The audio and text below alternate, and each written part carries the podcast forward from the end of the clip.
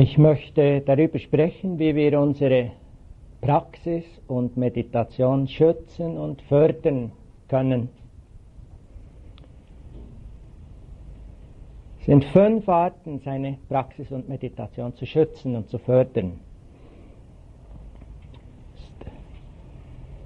Das kommt von einer Lehrrede des Buddhas, vom Nugahita Sutta.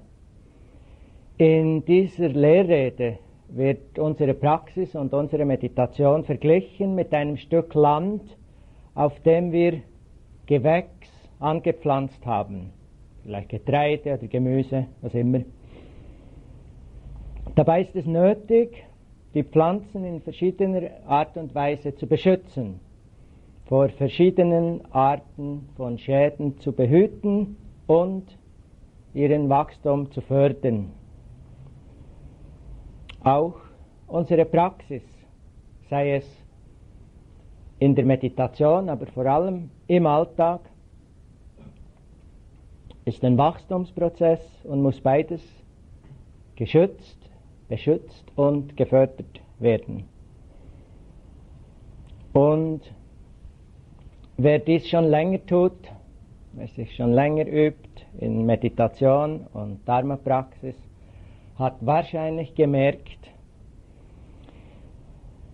es genügt, jedenfalls in den meisten Fällen nicht, es genügt wirklich nicht, einmal, einmal im Jahr ein paar Tage Retreats zu machen, Meditationskurs zu machen und dann Schluss, fertig, ist dabei, bewenden zu lassen.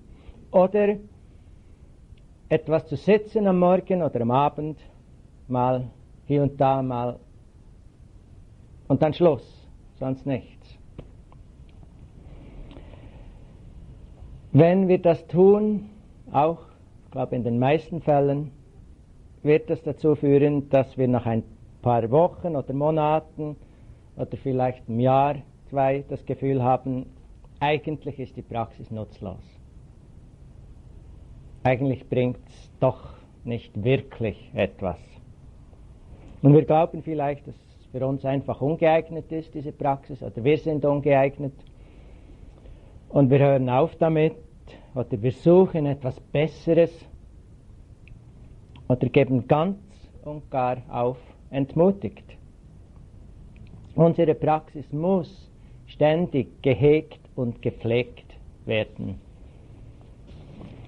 Was wir einmal erkannt und gesehen haben, muss integriert werden ins Leben, in den Alltag. Praxis ist nicht etwas, das man tun kann für eine bestimmte Zeit, 15 Minuten oder eine Stunde oder zwei Tage, ein Wochenende und dann nicht mehr. Man kann es schon, aber das ist schon gar nicht eigentlich Praxis. Praxis ist etwas, das mit unserem ganzen Leben zu tun hat und das deshalb in unser Leben integriert werden muss was uns ursprünglich inspiriert hat, muss geübt werden, muss angewendet werden. Was wir uns erarbeitet haben, muss beschützt werden. Beim Beispiel, bei der Illustration des Gewächses im Feld, braucht es einen Zaun, um das Gewächs vor Tieren zu schützen, die reinkommen und weg Fressen braucht regelmäßiges Bewässern. Es ist nötig, dass mal ab und zu die Erde gelockert wird, damit genug Luft im Boden zirkulieren kann. Wir müssen jäten, Unkraut vertilgen und das Gewächs vor Käfern und Insekten, die schädlich sind, schützen. Der Zaun.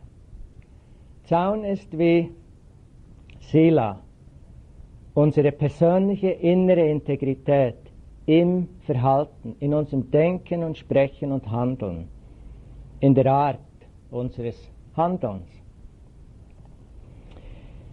Wir üben uns in der Art und Weise, wie wir leben, in Gewaltlosigkeit, versuchen immer wieder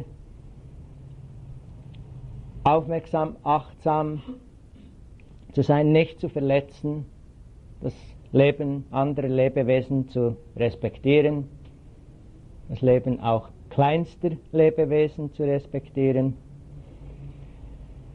sich zu üben in dieser Art und Weise ist wie, wenn man das Feld mit dem Gewächs schützt durch den Zaun und man schützt die Pflanzen vor großen Elefanten, die kommen von Trampeltieren, die alles zerstampfen. Das ist ein wichtiger Aspekt, dieser Aspekt des Schützens. Und ist ziemlich offensichtlich, wenn wir in unserer Praxis, in der Meditation im Alltag einerseits Liebe üben, Liebe üben wollen und das zu etwas sehr Zentralem machen und dann gleichzeitig achtlos mit dem Leben umgehen, töten, verletzen, sogar auch wenn es nur kleine Lebewesen sind, ist das irgendwie sinnlos, das widerspricht sich, das geht nicht auf. Wir versuchen das eine zu tun und tun dann gleichzeitig das andere. In der Praxis üben wir, versuchen wir sehr klar zu sein, nicht zu stehlen, nicht zu nehmen, was uns gehört. Und das zu tun, nicht nur in der offensichtlichen Form des Stehlens, was wir ja wahrscheinlich nicht tun werden, schon ziemlich klar, aber auch in den weniger offensichtlichen Grauzonen, wo man nicht immer so klar ist. Äh, Steuern finde ich ganz eine interessante Grauzone. Ähm, Steuern. Ach, Steuern. Also man kann das so darstellen, das sind die, wo die ständig etwas wollen von mir, oder man kann sich überlegen, dass es vielleicht die Gemeinschaft ist von uns allen. Und es ist sehr interessant, da hinzuschauen, wie wir damit umgehen. Gehört vielleicht dazu, wie wir mit äh, den Schätzen der Natur umgehen, wie viel wir von was brauchen, Bezug auf Energie und Brennstoffe und all das, wie weit wir nehmen, was wir wirklich brauchen, wie weit es Ausbeutung ist. In der Praxis üben wir Loslassen, Einfachheit und wir üben Großzügigkeit und Geben.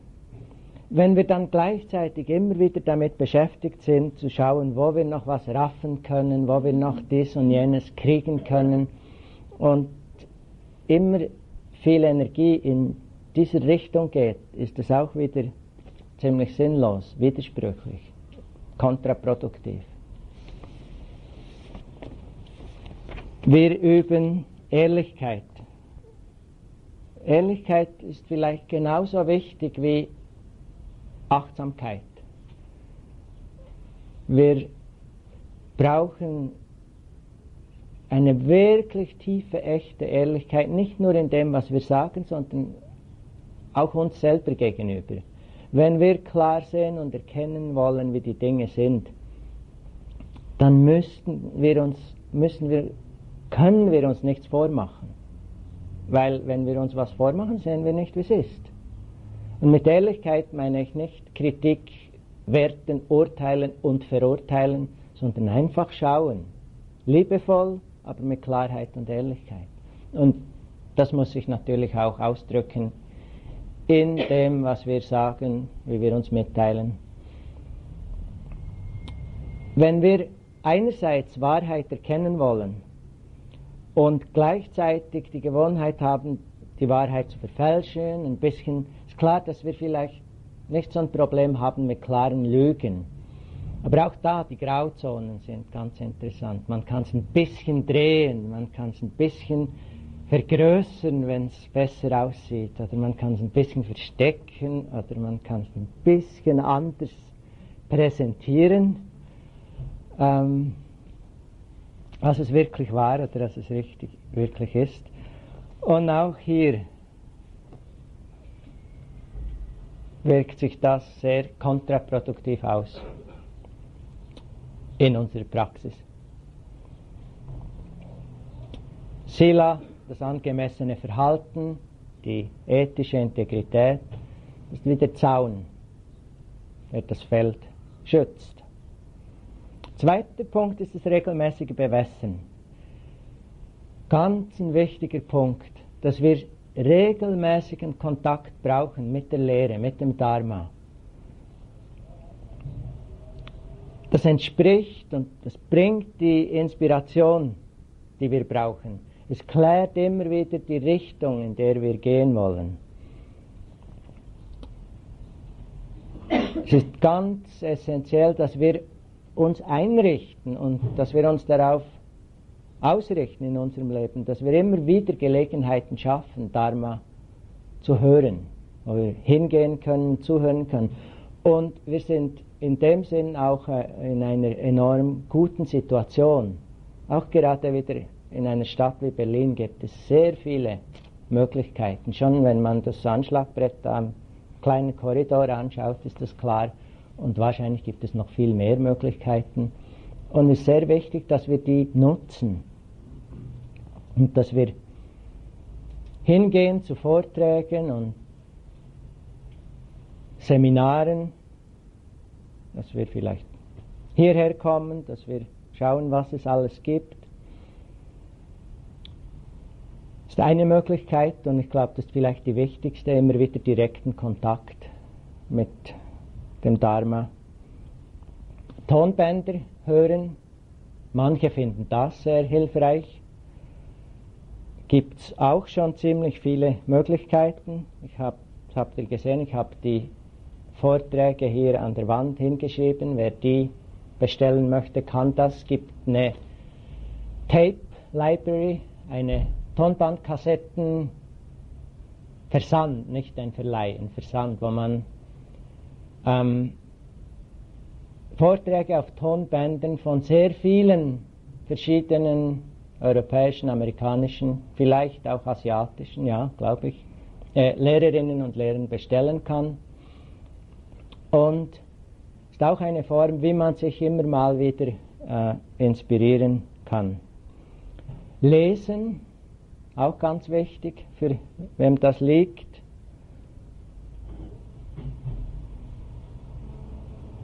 Ihr habt eine Bibliothek hier, gell? In der buddhistischen Gesellschaft an der Wolfstraße hat es auch eine Bibliothek, wo man sich Bücher ausleihen kann. Hm? Mit, Mittwochs. Und vier Wochen kann man sie behalten am längsten he? oder länger. Und ich kann das nicht genug immer wieder betonen, wie wichtig es ist, dass wir Dharma ernsthaft studieren. Wir sind eine enorm kopflastige Kultur. Und einerseits ist es wirklich erholsam und befreiend, dass wir so etwas wie Meditation finden, wo das mal nicht so wichtig ist und wo wir lernen, wieder zu Sinnen zu kommen. Also, dass wir wieder einen Zugang finden zu unseren Sinnen, zu unserem Körper, zu unserem direkten, unmittelbaren Sein.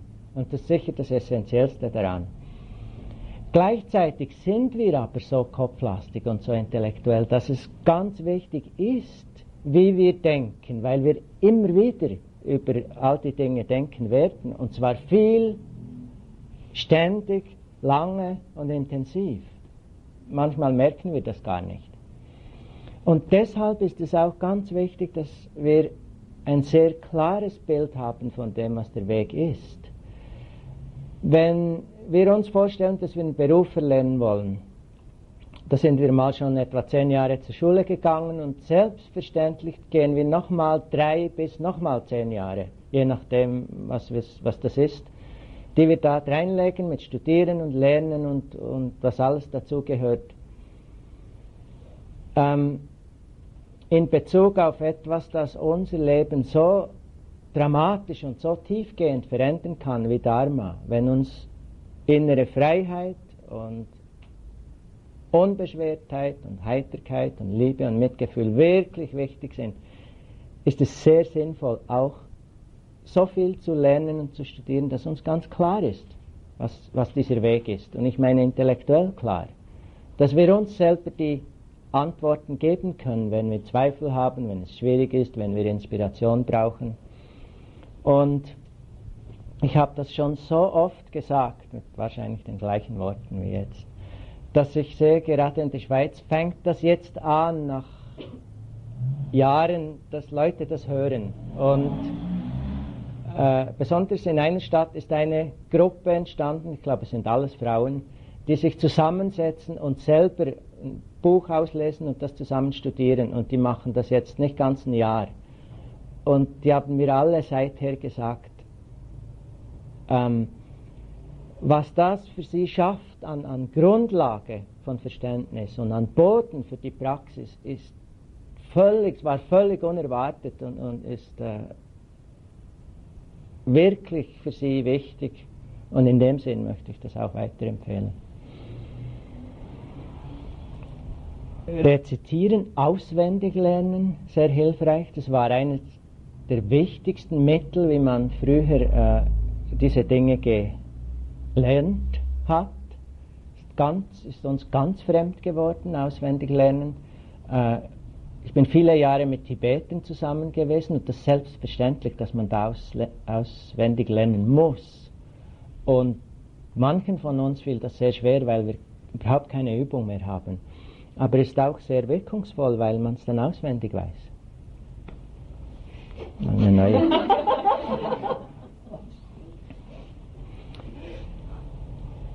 Die Lehre prüfen, darüber debattieren, diskutieren, auswendig lernen, jede Gelegenheit ausnutzen, mit Dharma in Kontakt zu kommen.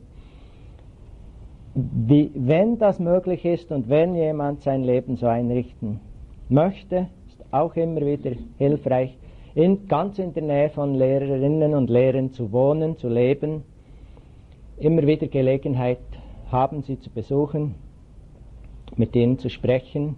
Ich habe selber mit äh, dem tibetischen Lama Gesherabten, also in seiner Nähe, sehr viele Jahre verbracht und das war äh, vielleicht die wichtigste Zeit in meinem Leben. Und äh, das ständige Beispiel war sehr eindrücklich bei jemandem wie, wie Gesherabten. Und in dem Sinn ist es natürlich, wenn wir, wenn wir Lehrerinnen oder Lehrer haben, die wirklich durch durch ihr Beispiel sehr eindrücklich sind, ist das noch wirkungsvoller, wenn wir in ihrer Nähe sein können. Ähm, nicht mit ihnen zusammen die Zeit verbringen ständig. Das ist ein anderer Punkt, den ich erwähnen werde. Dharma, Inspiration, die Klarheit, die kommt damit, die Klarheit auch in Bezug auf die Richtung, auf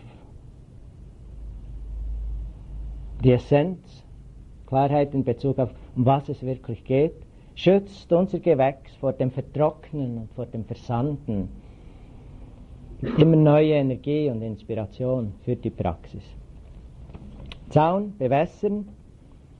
Dritter Punkt ist Erde lockern, damit Luft dazu zu den Wurzeln kommt und zirkuliert. Da braucht es nicht zu viel und nicht zu wenig bezieht sich auf persönliche Unterredung mit Lehrerinnen und Lehrern, auf Gruppendiskussionen und alle Formen von Dialog und Begegnung in Kursen, in Meditationsretreats, sowohl als auch im Alltag, soweit das möglich ist. Das Besprechen unserer persönlichen Fragen oder Problemen oder Ideen. In dem Sinn ist es doch sehr hilfreich, wenn wir jemanden haben, zu dem wir eine persönliche Beziehung haben.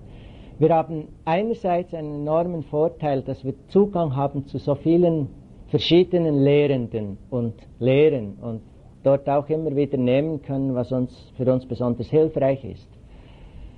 Ähm, in früheren Zeiten hier, nicht nur im Buddhismus, sondern auch hier und natürlich in Asien war das viel mehr eine lokalere Angelegenheit.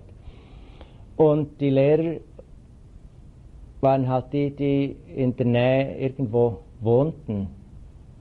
Und das ist ein bisschen anders in den meisten Fällen hier. Aber es ist doch sinnvoll, dass wir uns halt immer wieder irgendwie einrichten. Persönliche Beziehung, Verbindung bringt Ermutigung, bringt auch immer wieder persönliche Konfrontation. ähm, berührt das Verantwortungsgefühl, das wir haben. Wir können uns nicht so gut Dinge vormachen oder weniger lang. Das braucht mehr Anstrengung. Ähm, man kann sich nicht so gut verstecken. Und für mich ist das immer ganz klar, wenn ich meinen Lehrern begegne, ist, wenn ich etwas zu verstecken habe, ist das gerade das Sichtbarste für mich selber. Das heißt nicht, dass das denen auch gerade klar ist, also ich bin nicht in, in, der, in dem äh, Bereich, wo ich annehme, die sehen und lesen immer gerade meinen Geist und wissen immer gerade schon alles über alle, bevor sie überhaupt zur Tür reinkommen. Aber für sich selber ist es schon enorm wirkungsvoll. Es ist wie ein Spiegel und nicht in irgendeinem mystischen oder mysteriösen Sinne, sondern ganz direkte, simple Art und Weise. Und davon braucht es nicht zu wenig und nicht zu viel. Wenn das zu selten vorkommt, ähm, verliert das an Kraft, es hält uns nicht auf Trab. Also wenn wir doch ab und zu die Begegnung haben, hält uns das wach, hält uns auf Trab. Wenn es allzu oft ist, wird es gewöhnlich, wird es banal. Ähm, selbst große Lehrer und Lehrerinnen raten davon ab, äh, zu viel mit ihnen zusammen zu sein. Es gibt ein tibetisches Sprichwort, das sagt, das Beste ist, wenn der Guru im nächsten Tal wohnt. Also erreichbar, aber nicht im gleichen Haus.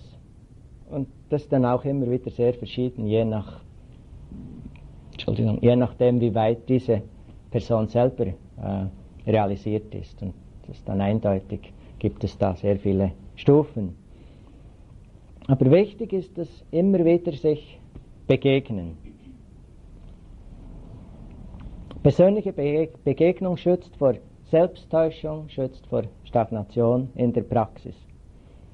Das ist der Zaun, das Verhalten, das Wässern, die Dharma-Inspiration, das Erdelockern, die persönliche Begegnung.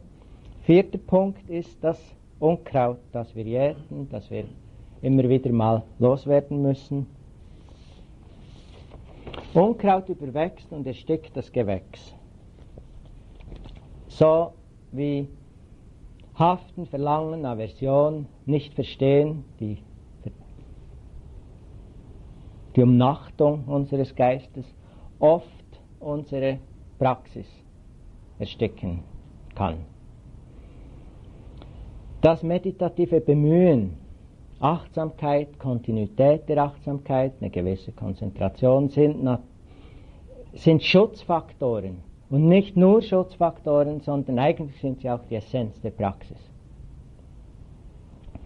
Wenn wir nicht präsent sind, nicht achtsam sind, verpassen wir jede Gelegenheit jetzt hier, weil Gelegenheiten sind immer nur hier, jetzt vorhanden.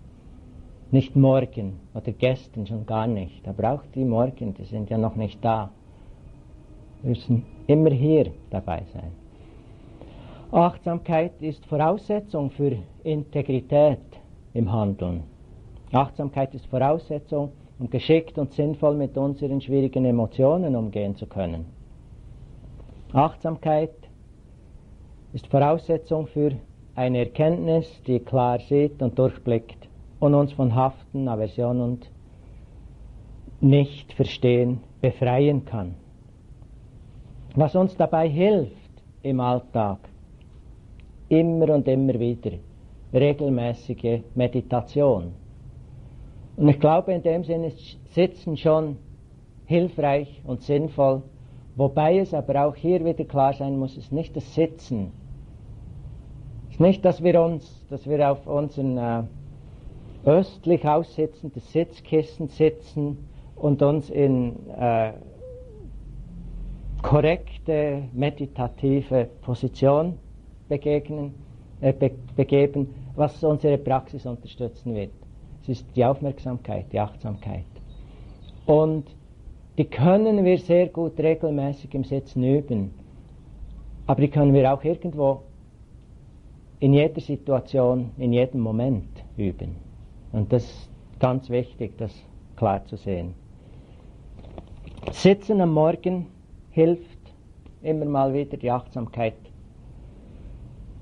So wie beim Motor, wenn man den früher so mit der Kurbel anlassen musste, bringt die Achtsamkeit ein Stück weiter auf, für den Tag zu gehen. Am Abend ist es mehr ähm, so, dass halt alles, was sich da angesammelt hat, wieder wegfallen kann. Dinge, die wir nicht angenommen haben, kommen hoch, können sie annehmen. Dinge, die man loslassen muss, können wir loslassen. Und in dem Sinn ist das klärend. Sehr hilfreich ist es, sehr unterstützend ist es, in Gruppen zusammenzukommen. Einmal in der Woche, einmal jede zweite Woche. Und da gibt es auch verschiedenste Gelegenheiten hier in Berlin. Ähm, eine Gruppe mit dir, Winfried, ja. gell? Wann ist die? Bis montags jetzt um 20 Uhr. Montag um 20 Uhr, wo? Kaiser Friedrichstraße 28. Kaiser Friedrichstraße 28. Willst, willst du es noch? Ich habe es auch äh, angehängt. Okay, ange steht da geschrieben. Ähm, Annabelle? Ja, wir haben heute das letzte Mal, wir haben sonntags immer um 17 Uhr bis 19 Uhr in Hermsdorf draußen. Und wir machen jetzt auch eine kleine Sommerpause. Mhm. Ja. Und im September, da starte ich dann da draußen eigentlich. Okay. Aha. Marie, das fängt schon heute an, gell? Deine Gruppe? Jeden Sonntag um 19 Uhr in der Schuleinstraße 28. Gleiche Hausnummer wie Mhm. Schon heute um? Um 19 Uhr, ja? Wer äh, mit dem Unkrautjäten gleich anfangen möchte, mit dem Zaun und mit dem Wässern, heute um 19 Uhr. Ganz hilfreich ist es auch mal selber einen Minikurs oder einen Mini-Retreat zu machen. Am Samstag morgen, Sonntagnachmittag, einen ganzen Tag, ein Wochenende. Ähm, man kann das gut auch selber machen und ist auch sehr, ähm, macht einem recht unabhängig in seiner Praxis, wenn man das immer mal wieder tut halt auch einen Stundenplan schreiben und sitzen und gehen und halt vielleicht was lesen, wenn es Zeit ist für den Vortrag oder ein Tonband hören oder sich selber einen Vortrag halten als Übung. Auch ganz wichtig sind Kurse, immer wieder mal Kurse besuchen. Kurse wie dieser hier, an der Wolfstraße oder anderswo. Auch längere Kurse Retreats, wo man das Schweigen durchzieht über mehrere Tage, Retreats, die residenziell sind, wo dann Achtsamkeit und Kontinuität schon sehr vertieft werden können. Dadurch, dass man immer dran ist, dadurch, dass man unterstützt wird von, von der ganzen Gruppe, von der Situation, durch das Schweigen. Ähm, im Seminarhaus Engel in Niederbayern. Ähm, das wird mein nächster Kurs in Deutschland sein mit Carol Wilson und Ursula Flöckiger zusammen. Himmelfahrt fängt am Mittwoch an, Donnerstag ist Himmelfahrt, Freitag wäre dann der Tag, den man freinehmen muss für die, die arbeiten. Und Samstag, Sonntag wieder frei. Also vier Tage, die fast Feiertage sind. Und oder eine Woche vom Mittwochabend bis am nächsten Mittwoch. Ähm, ich weiß nicht, wie sich das anlassen wird. Die Wöchigen werden wahrscheinlich die Priorität haben, aber ich glaube, dass es Platz hat für beide Möglichkeiten, wenn das jemand interessiert. Und im September ein Wochenende mit mir im Haus der Stille, das in der Nähe von Hamburg ist, und vom Donnerstagabend bis Sonntag und wer ein bisschen mehr üben möchte, drei Wochen Kurs in der Schweiz im August, so 7. bis 27. vielleicht oder 8 bis 28. ist ähm, mit Joseph Goldstein und Shannon Salzberg und mir. Und das wird eine Woche Metta-Meditation sein und zwei Wochen Vipassana. Also die erste ganze Woche wird, äh, und zwar systematisch, auch von morgen früh bis abend spät, Meditation der Liebe und Güte geübt. Und nach einer Woche wird umgestellt auf Vipassana, wie wir das jetzt hier geübt haben. So eine sehr interessante Art und Weise zu praktizieren und sehr zu empfehlen. All die Formen von meditativen Bemühen, achtsam, aufmerksam zu sein, die Kontinuität zu vertiefen, beschützen uns vor Haften, vor Aversion und vor all den Unklarheiten im Geist. Ist auch wichtig, ganz klar zu sehen, dass es nicht nur um Meditation geht. Es nicht nur um Sitzen, aber auch nicht einfach um Kurse oder Retreats, sondern dass Praxis so viele Bereiche hat, die im Leben wichtig sind. Loslassen praktiziert sich überall, in jeder Situation. Großzügigkeit ist ein wichtiger Bereich, dass wir unsere Zeit, unsere Aufmerksamkeit, unsere Zuwendung, unsere Liebe geben, wo sie gebraucht wird, dass wir materiell tun, was wir können, was wir haben, was gebraucht wird, dass wir helfen und heilen und unterstützen, wo immer wir das tun können und dass das Recht eigentlich eine ganze Grundhaltung sein kann. Ähm, was immer unsere Arbeit ist, wir können arbeiten gehen, weil wir Geld verdienen müssen. Also tun wir unsere Arbeit und kriegen dafür das Geld.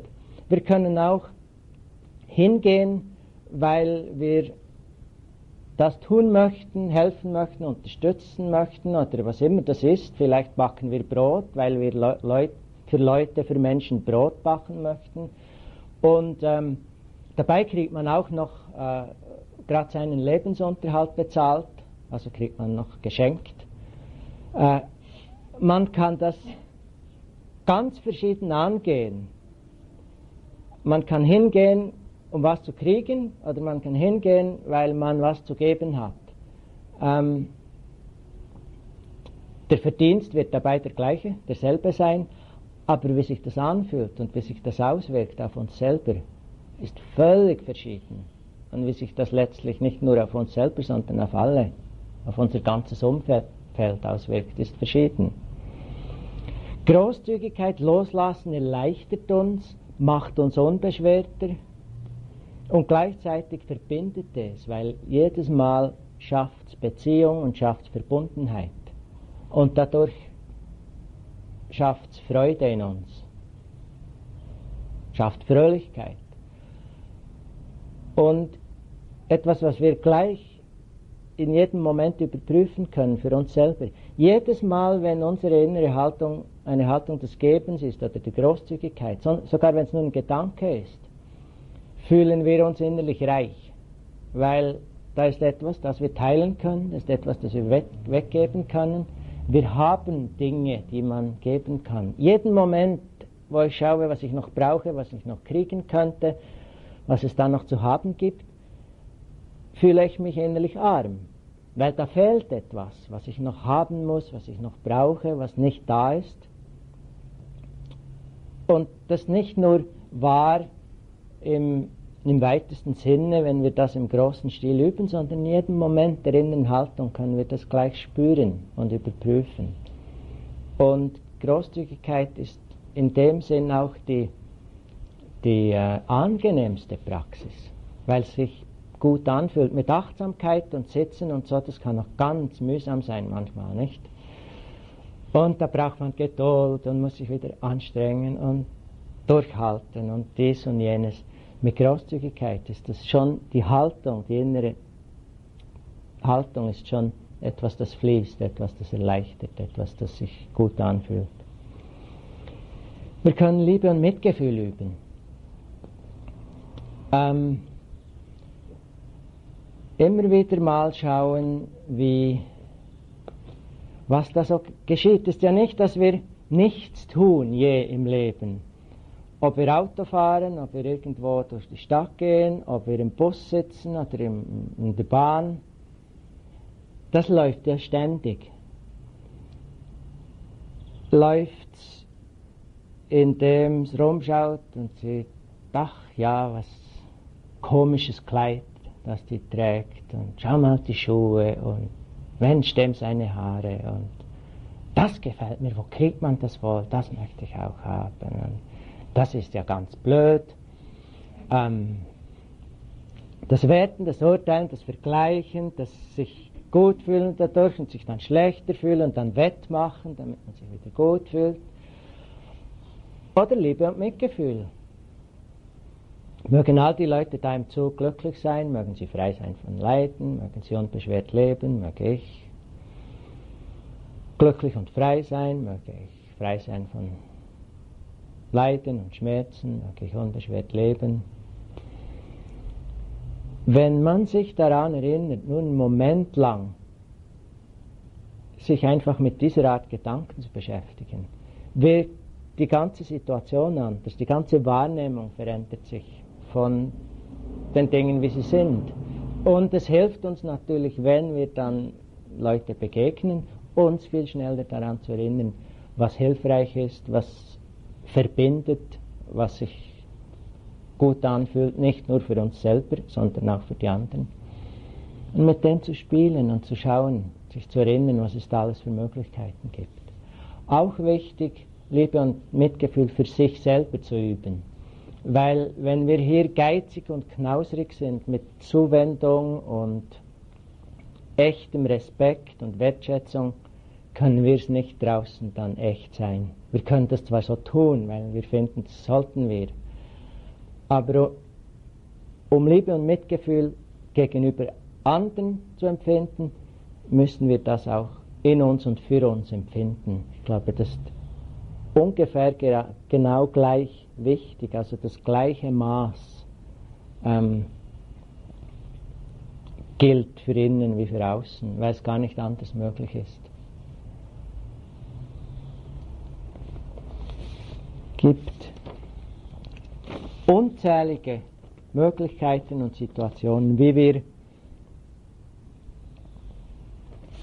uns im Alltag üben können, wie wir anstatt Haften und Verlangen und Festhalten und Aversion eben das Gegenteil üben können, was uns befreit, was uns bereichert und was andere bereichert. Fünfter, letzter Punkt. Wir müssen das Gewächs, die Pflanzen vor schädlichen Käfern und Insekten beschützen. Oft sind Insekten so winzig und scheinbar so bedeutungslos, dass wir gar nicht darauf achten und dabei können sie sehr großen Schaden anrichten. Es wird verglichen mit dem Anhaften auf einem subtileren Niveau, auf einer Ebene, die nicht ganz so offensichtlich und spürbar ist das Haften an einem feineren, subtileren Glücksgefühl, das in der Meditation möglich ist. Wer länger meditiert, wer längere Retreats gemacht hat, mag das kennen. Es ist ein Anhaften an tiefen Frieden und Stille. Und es ist natürlich, es genügt, dass wir zehn Sekunden oder drei Sekunden tiefer, äh, tiefen Friedens und Stille erfahren haben, um dann die nächsten sechs Monate daran zu haften oder den ganzen Rest von dem Retreat zu denken, wie habe ich das hingekriegt? Okay, ich bin so gesessen, das war Morgen um acht, ich habe diesmal den Kaffee weggelassen oder ich hatte den Kaffee getrunken, was ich sonst nicht tue. Und dann habe ich so geatmet und den Kopf ein bisschen schräg gehabt und dann kam's. Good luck. anhaften an tiefer Konzentration oder ein bisschen Konzentration. Da am letzten Wochenende war ich äh, irgendwo beim zweiten Sitzen am Vormittag, da war das plötzlich, konnte ich voll dabei bleiben. Das war wirklich toll. Und von da an wird alles verglichen mit diesem jenen Morgen am letzten Wochenende, auch wenn es dann Wochen schon weg ist, kann sehr, sehr anstrengend sein, kann sehr mühsam sein. Ist eine Art des Haftens, die uns besonders auf tieferen Stufen der Meditation ganz ernsthaft am Fortschritt hindern kann. Sich das immer einschleichen kann, weil es eigentlich nicht mehr um Freiheit geht, sondern um das wieder hinzukriegen. Und wir vergessen, dass es nicht um einen Zustand geht, den wir hinkriegen möchten, sondern dass es darum geht, dass wir überall in jeder Situation möglichst frei sind, möglichst unabhängig sind. Für uns mag das auch heißen, dass obschon wir Konzentration, Heiterkeit und Ruhe anstreben, müssen wir immer wieder schauen, dass wir nicht schon daran haften, bevor wir sie recht haben. Kann man ganz gut. Und das drückt sich meistens aus in dem Sinn, dass wir schon noch mehr Mühe haben mit, Störung, mit Störungen, als wir schon vorher hatten. Also wir können ganz gut noch mit Schwierigkeiten umgehen, mit Störungen, die man in der Großstadt ständig hat, bis wir Meditation äh, angetroffen haben und anfangen, meditiert zu sein. Und plötzlich haben wir all die neuen Probleme, die wir vorher nicht hatten. Wir merken, dass es in der Wohnung auch um sieben am Morgen nicht so still ist, wie wir glaubten. Wir merken dies und jenes, das uns plötzlich stört, was uns vorher nicht gestört hat. Und es ist wirklich nicht der Sinn von dem, was wir hier tun. Die Idee ist weniger Probleme und weniger Haften und vor allem auch an, weniger an Vorstellungen und Erwartungen, wie es sein sollte, zu haften und da wirklich hinzuschauen.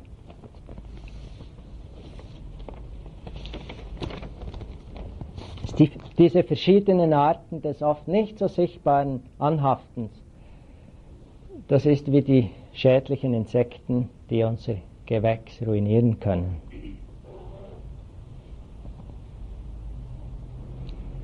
Die fünfte Art von Schutz ist die Wachsamkeit, die uns vor dieser Art subtilem Anhaften beschützt. Je besser der Schutz und die Pflege, desto voller und reicher wird die Ernte sein im Feld unserer Praxis. Die Ernte der Freiheit, die Ernte der Heiterkeit und Unbeschwertheit, die Ernte von Liebe und Mitgefühl.